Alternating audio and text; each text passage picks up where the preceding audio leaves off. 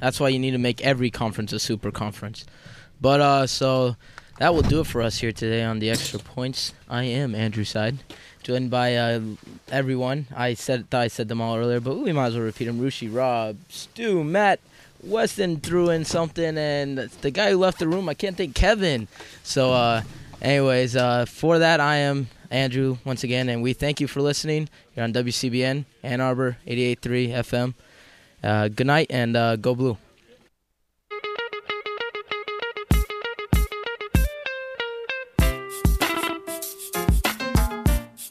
Navarre gives to Perry. Perry through the middle. Touchdown, Michigan. And the Wolverines have won it in overtime. Michigan wins by a score of 27 to 24. And the team storms the field to mob Chris Perry.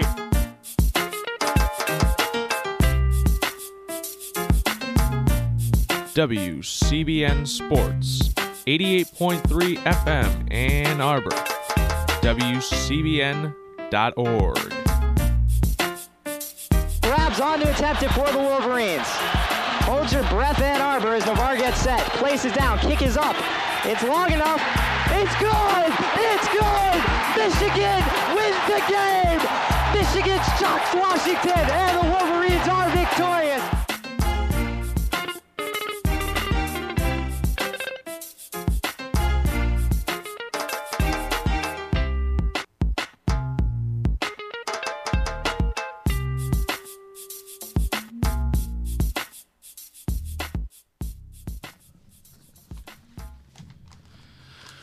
Well, uh, good evening and welcome to another edition of Gray Matters, the weekly news and media talk show. My name is Dick Whaley, And I'm Jim Dwyer. and we've got the Mideast Peace Conference sham. Yeah. What a joke. Oh, we'll meet for one day. Day late and a dollar short. But uh, any comments about the shopping hysteria post Thanksgiving? Well, it's been a number of years now since Christmas has become the leading economic indicator uh, in this great land of ours. Kind of a sad thing, um, you know, regardless of the religious implications, but that one holiday should have so much uh, strength or invested in it. Uh, it's kind of remarkable. Uh, lots of articles in the press about people scrimping and saving and buying secondhand goods for Christmas this year. Um, I think it uh, continues to suggest that uh, the is in the tank, and this is not just a regional thing. This is nationwide. Um, oil prices are still in fluctuation. Gas prices have come down a little bit locally. Although you have to realize that the gas that you get at the pump uh, hasn't been oil in a barrel for months and months at a time. So, uh, gas prices, heating oil costs, all going to be factors in uh, the holiday gift giving magic. Well, I just can't wait for the the story some year in which Tiny Tim is killed in a stampede at Walmart. he was in line first. Was God scr- bless. Yeah, yeah, the the stampede. I always love the the scene of the stampede somewhere, but I think it's ridiculous that we even have merchants now opening on Thanksgiving, being open for shopping. Yeah, on Thanksgiving Day, which is one of our best holidays. I Yeah. think it's you know family and food and uh, just kind of chilling out. Uh, you know, back in the day uh, in the '60s and '70s, it wasn't really customary to break out the uh, Christmas decorations or advertisements or whatever until Thanksgiving. The appearance of Santa at the Macy's parade was pretty much the uh, seasonal kickoff uh, for the uh, Christmas season. And now, of course, the day after Halloween in the grocery stores, Chris, uh, Christmas candy uh, took the place of Halloween candy. And, uh, you know, there's a radio station out of Detroit, WNIC, that plays Christmas music 24 7. It's a kind of madness, really. Yeah, well, I gave my brother a gag gift last year. It was a, a crucified Santa Claus. A popular item in Japan, I'm told. yeah, they get the holidays mixed up. He died for your commercial sins. Well, I think it's uh, appalling, and I wish it would. Uh, I wish it would be something that the media would drop as a subject of examination and coverage, because uh, to me there's something uh, abhorrent about the whole thing. Well, another ally of George Bush bites the dust. Indeed. Prime Minister of Australia, who's been there for quite some time, I think 11 years. Uh, he's gone. And uh, the new uh, labor leader is, uh, it's a symbolic thing. I, I think I read that Australia actually only has 500 combat troops in Iraq, and they're going to leave some support troops as a token gesture of support, but uh, I think it's just one more symbolic uh,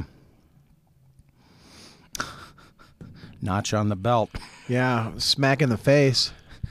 Um, let's give a brain damage award out to Lindsey Graham. Um, I don't have the exact quote in front of me, but basically he was on the TV talk shows yesterday, and he said that the the surge in Iraq had had uh, proven to be the greatest um, counterinsurgency victory in military history. What? Which I'm like, uh, okay. There have been some marginal successes at the you know at the margins, but I mean, in the grand scale of military history, the only thing that the current war in Iraq would register as is probably one of the top five debacles of all time. yeah, it's uh, Really, no significant uh, accomplishments. It's remarkable that they can take a couple of months of uh, of data and try and extrapolate it into either victory or some success. Because uh, I think Muqtada al Sadr's uh, proclamation of a ceasefire back in August may have uh, uh, contributed more to the reduction in de- uh, deaths than anything. But when you look at the fundamental um, goals of the surge, quote unquote, uh, where are the benchmarks? Uh, none of them have been achieved. Uh, there is no reconciliation. Luckily, uh, Michigan Senator Carl Levin countered Graham's arguments by pointing this out. So, oh, and then bye bye Trent Lott. Yeah, other opportunities uh, apparently await him. Lobbying. It's quite lucrative, I'm told. I guess he wanted to hang around long enough to to make sure that Mississippi got a disproportionate amount of the uh, Hurricane Katrina relief from the federal government, and now he can go back to cheerleading. He was a cheerleader like George Bush in college. And yeah, indeed, he was. Something to keep keep, uh, keep remembering, and we'll just give him a brain damage award. I don't have his exact quote in front of me, but he, of course, uh, had to resign as majority leader uh, from due to his famous uh, Strom Thurmond comment. yeah, that was Strom's birthday party, wasn't it? Yeah, America Good times, good times. wouldn't wouldn't have all these problems if, if everyone if everyone had voted for Strom back in '48. I kind of view it the other way around. Uh, we've had uh, way too many conservatives in charge, and that's indeed why America's got its problems. Ah, brother. Well, uh, little bits and pieces of weirdness uh, throughout the week. Um, I notice you have Scott McClellan. yes. Why, it's as if the curtains have fallen away from his eyes. Uh, he has seen the light and apparently has a new book. Who doesn't? I don't have a new book with a story to tell about the inside uh, world of the Bush administration, but his book is conveniently called What Happened. Yeah. And one can only wonder if it's going to be a sort of a ugly play by play. But the uh, basic gist of this uh, article is that former press secretary says Bush led him to lie. Mm-hmm. And you know, I've always wondered about that job. Um, you you have to know going into that job that you're you're expected to conceal, to obscure, to obfuscate, to flub, you know, your way around uh, answers. Because really, the whole purpose of a press secretary is to alleviate the pressure on the president directly uh, for the implications of his policies. Yeah, to take the heat, basically. Yeah. Meet the you know meet the media head on, and uh, obviously, what's interesting about this book, uh, an upcoming book, uh, the, the publisher basically threw out a Due in April. yeah threw out a uh, a tidbit to uh, oh you know muddy up the waters a little bit. I think what's what it demonstrates once again, though, is that there clearly was a cover up in the CIA leak case, and while um, this may not have been the crime of the century, uh, it, it- it shows that the president himself, and it's interesting. Let's remember that George Bush hired a criminal attorney back then. Yeah. Uh, I don't know what that's all about, but uh, one can only guess. Of course, maybe the most famous uh, statement from a press spokesman was back during Watergate when uh, Ron Ziegler had to uh, ruefully announce to the media that all of the pr- previous statements by the president are inoperative. That was a good one. Richard Nixon, and I think he had to. Uh, I think he actually resigned himself. Some of the some press secretaries have actually resigned on principle. I seem to recall that the Well, Bush has had more press secretaries than any other president yeah in he's recent I, memory. I think he's had. I think he's on his fourth now. Uh, it's this um, Dana Perino character, and she's. I don't know. She looks like Snow White in the. a land of enchantment and wonder. Yeah, it's not the elves that she's dealing with; it's the wolves, and she seems to be um, inundated with uh, all sorts of problems. But Tony Snow knew how to handle the job; he had the right sense of humor for it. yeah. But I think there's clearly what's interesting about the McClellan book is I think once again it seems to point the finger at Karl Rove, mm-hmm. Dick Cheney, and even the president himself. Oh, the famous line, what didn't the president know and when didn't he know it?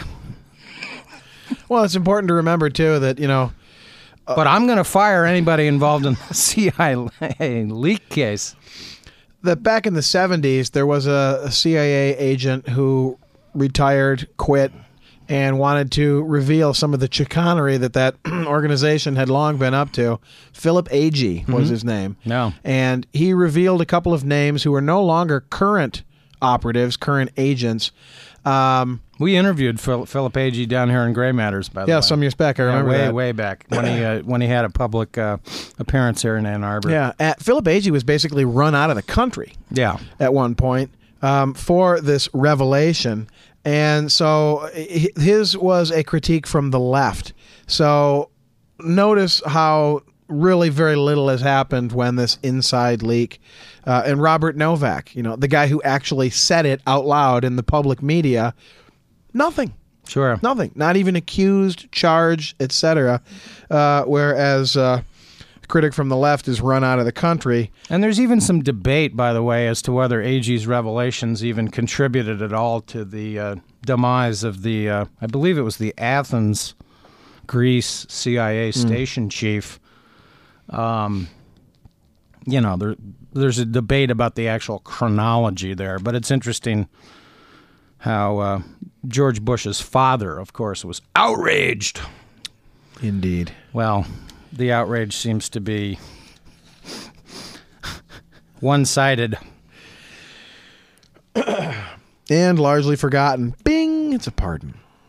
Yeah, and that's what's also interesting about it. It's sort of like the Iran Contra affair. The actual people involved in the in the criminality and the and of course, you know, Weinberger was convicted of perjury based on testimony that he gave that conflicted with what was in his diary. Um, but he was pardoned by George Bush, as were other participants in the Iran Contra affair. So, yes, George Bush circumvented justice here by pardoning. Actually, he didn't technically pardon Scooter Libby. He commuted the sentence. Right. Um, and uh, Pardons are usually reserved for that sort of last 11 hours in office. yeah, well, I'm sure There's not much political fallout. Bush will pardon himself, uh, Cheney, and Condi Rice at uh, precisely 11:59 of January 20th, 2009, for crimes that uh, we may have committed. We're not sure. To invoke Gerald Ford once Yeah. again. Right. Uh, talk about a man who paid a price for a pardon. Yeah. In fact, I remember uh, just being a kid at the time and seeing billboards all over town in Jackson, Michigan, and they were probably all over the country too. Uh, pardon your slip is showing.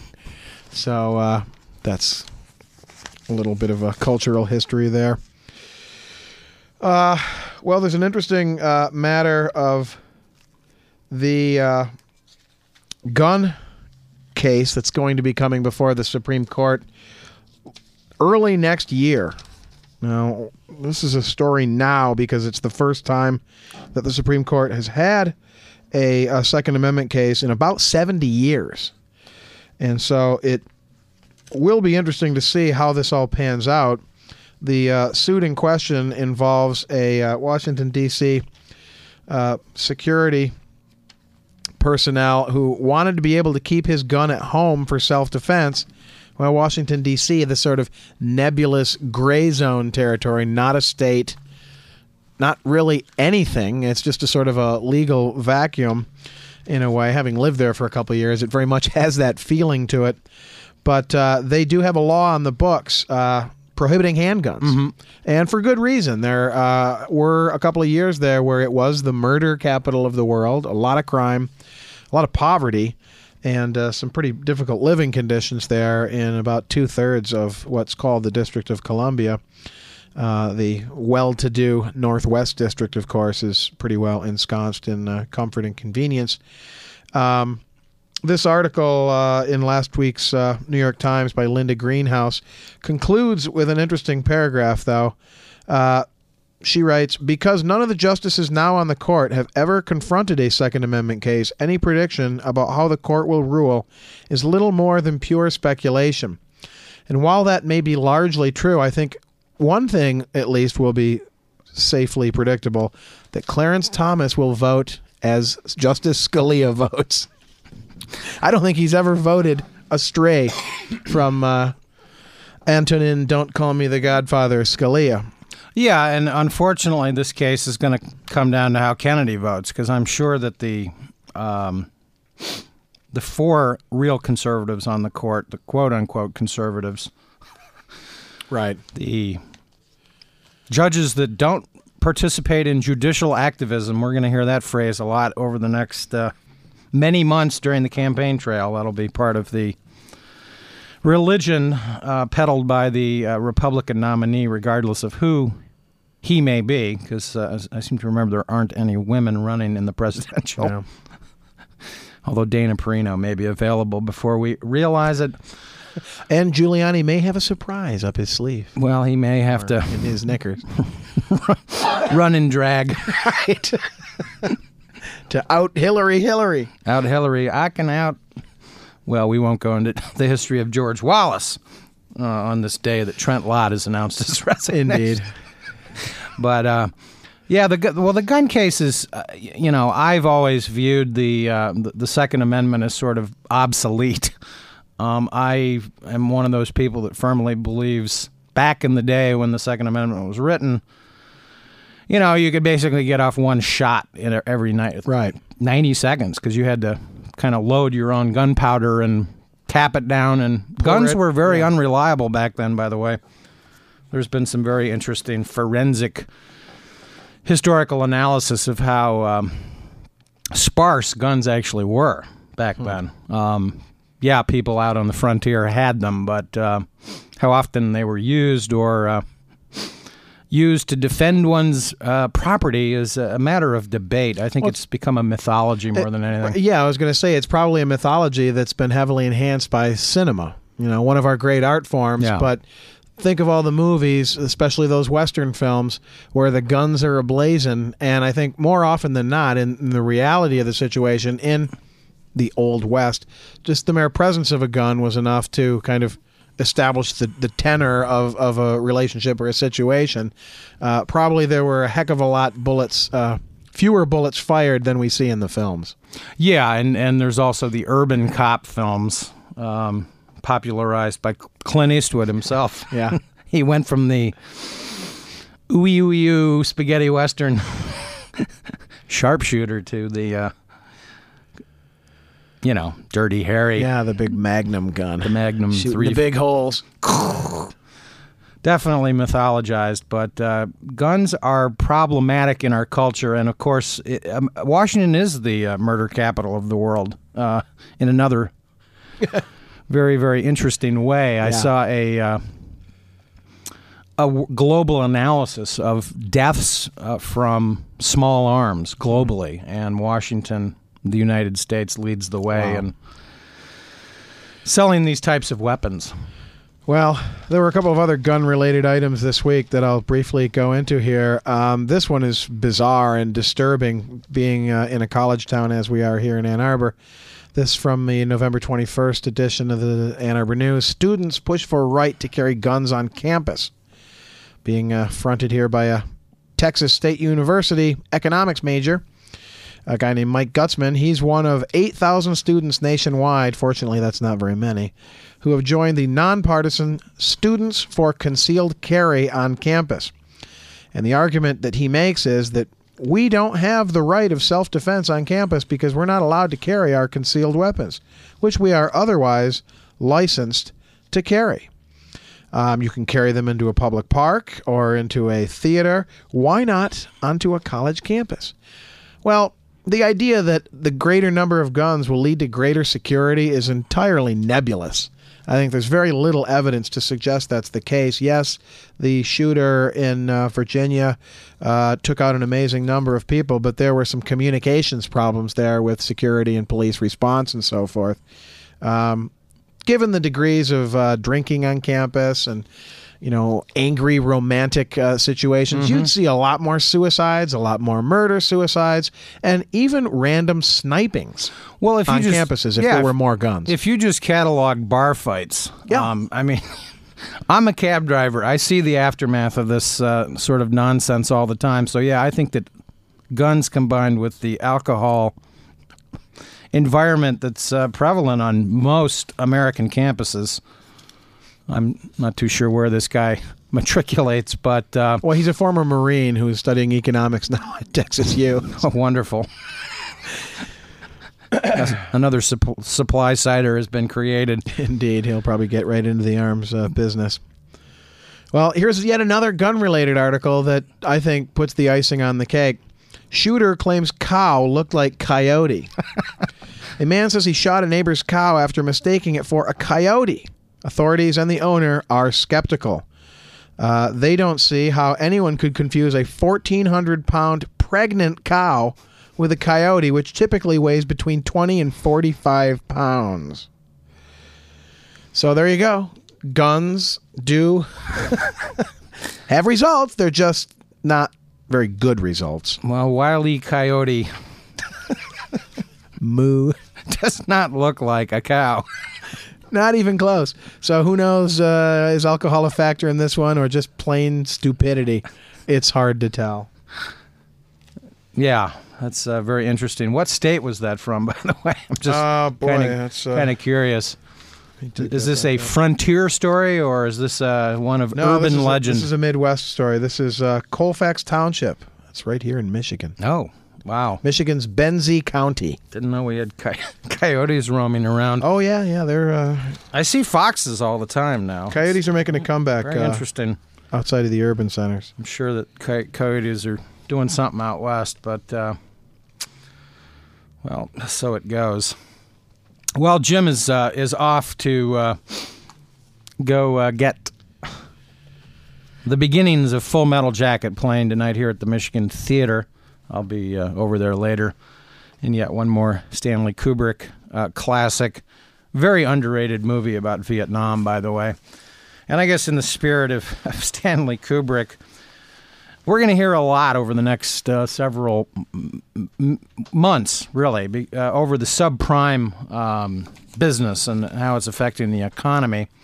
We've already seen a very interesting correction, by the way, in the stock market. This is a classic 10% correction, and the technical analysts are out there on the shows talking about, well, you know, it might be time to buy. You know, the bottom is, is, is reaching where it did you know, nine months ago or whatever, and this is a, a sign that we're we're due for a rally. I have my doubts, but uh, one of the interesting things I've been excavating many uh, of the subprime articles uh, that the uh, New York Times has had over these many, many months. I found one that was very interesting um, from several months ago, uh, dated March 23rd, by Lynnley Browning. And what I found interesting about this article, I'll just read the headline, says the subprime loan machine, subtitled Automated Underwriting Software Helped Fuel a Mortgage Boom. So I mentioned this in connection to, uh, with uh, Stanley Kubrick and the old 2001 movie where the uh, homicidal computer takes over the mission. But this is a fascinating article about how the subprime loan machine really escalated in recent years. I just wanted to read uh, some interesting stuff about this. She goes into detail about an engineer named Edward Jones, a former NASA engineer for the Apollo and Skylab missions. And uh, he came up with software uh, at a company based in Austin, Texas. We won't go into the corporations here. Only to say that uh, in 1999, um, the company that he founded uh, had his first big customer, First Franklin Financial, which uh, was one of the biggest lenders to home buyers with weak to subprime credit. Lynnley Browning writes The old way of processing mortgages involved a loan officer or a broker collecting reams of income statements and ordering credit histories, typically over several weeks but by retrieving real time credit reports online and then using algorithms to gauge the risks of default, Mr. Jones's software allowed subprime lenders like First Franklin to grow at warp speed. By 2005, at the height of the housing boom, First Franklin had increased the number of subprime loan applications it processed sevenfold to 50,000 every month. Since 1999, Mr. Jones's software has been used to produce $450 billion in subprime loans. And I mention this number uh, because it is astonishing. Uh, there's a big debate out there about what the actual number of bad loans out there really are. Uh, we've seen some major financial uh, New York banks, you know, the, the multinational global banks as well as uh, brokers uh, writing off subprime loans on their balance sheets. Uh, just in this last quarter, uh, you know, the top five or six wrote off over $20 billion. We also had a big story in today's uh, international news that um, Richard Branson is taking over a, uh, a bank in England that had a classic Depression style bank run uh, several months ago involving um, possibly as much as $50 billion, and that the Bank of England and good old Queen Elizabeth had to uh, bail it out with some bridge capital, as they say. So, this is a fascinating story about automated um, credit um, created by a computer program that's you know giving out and approving loans at warp speed, so to speak, with a staggering number. Several re- uh, weeks ago, uh, Ben Bernanke was making some speech, uh, you know, to some sort of Washington, uh, you know, hoity-toity uh, organization, group, whatever, about the uh, issue of the subprime mess, and he was, and I'm going to paraphrase him here, said something to the effect of, "Well, nobody knows what the hell the number really is," um, and we've heard various uh, numbers thrown around, but the number that I've heard uh, from fairly uh, reliable people that are somewhat critical of the upcoming prospects for the American economy claim that it could be as much as a trillion dollars of questionable loans that are going to have to be written off, and that this uh, readjustment of the subprime, uh, the uh, adjusted mortgage rates, are due to increase uh, even more defaults in upcoming quarters.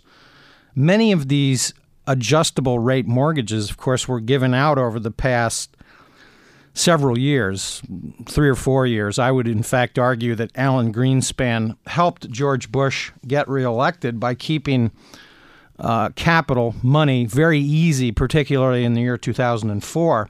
If you will recall, back in 2004, one of the interesting themes of the campaign was that at the time George Bush was destined uh, to become the first president since uh, Herbert Hoover, in which the actual number of jobs in the United States had contracted uh, during a presidential term.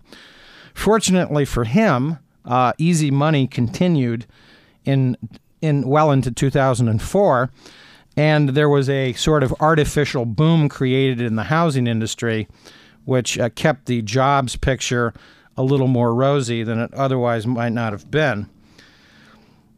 But it's very interesting. Um, one critic uh, pointed out that the problem with this uh, um, system is that it puts the the you know the analysis of the uh, income into a kind of netherworld of computer la la land and not in the real world of actual actually verifying the facts. Uh, one critic said automated underwriting put the credit sc- score on such a pedestal that it obscured other important things like the income actually there, said uh, Professor uh, Ret- uh, Retsinas of Harvard. Quote, before there was automated underwriting, down payment mattered a lot.